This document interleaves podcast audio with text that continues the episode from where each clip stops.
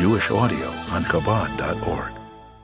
Hilchai Shechita Pedikut Gimel deals with the mitzvah, the negative love, and then the mitzvah say that if a person encounters a nest, in it you have a mother and it's either young children that are unable to fly and provide for themselves food, or even eggs that are fertilized. If the mother are, is on the children, then one may not take the mother with the children.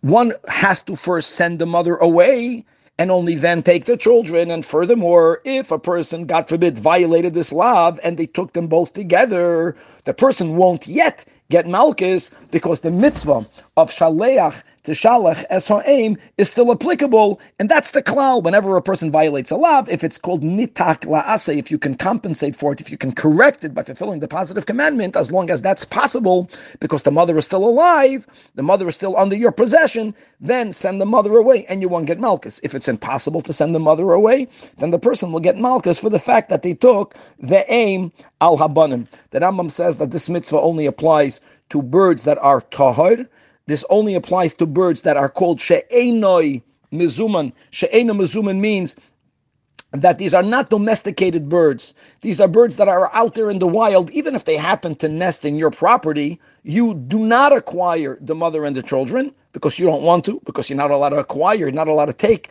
the aim al habanim. So if your yad does not acquire it in these scenarios, chatzeiroi also will not acquire it. So now you have the mitzvah again of sending the mother away and taking the children. The Rambam speaks about scenarios where the mother is not physically sitting on the children, but it's hovering over them.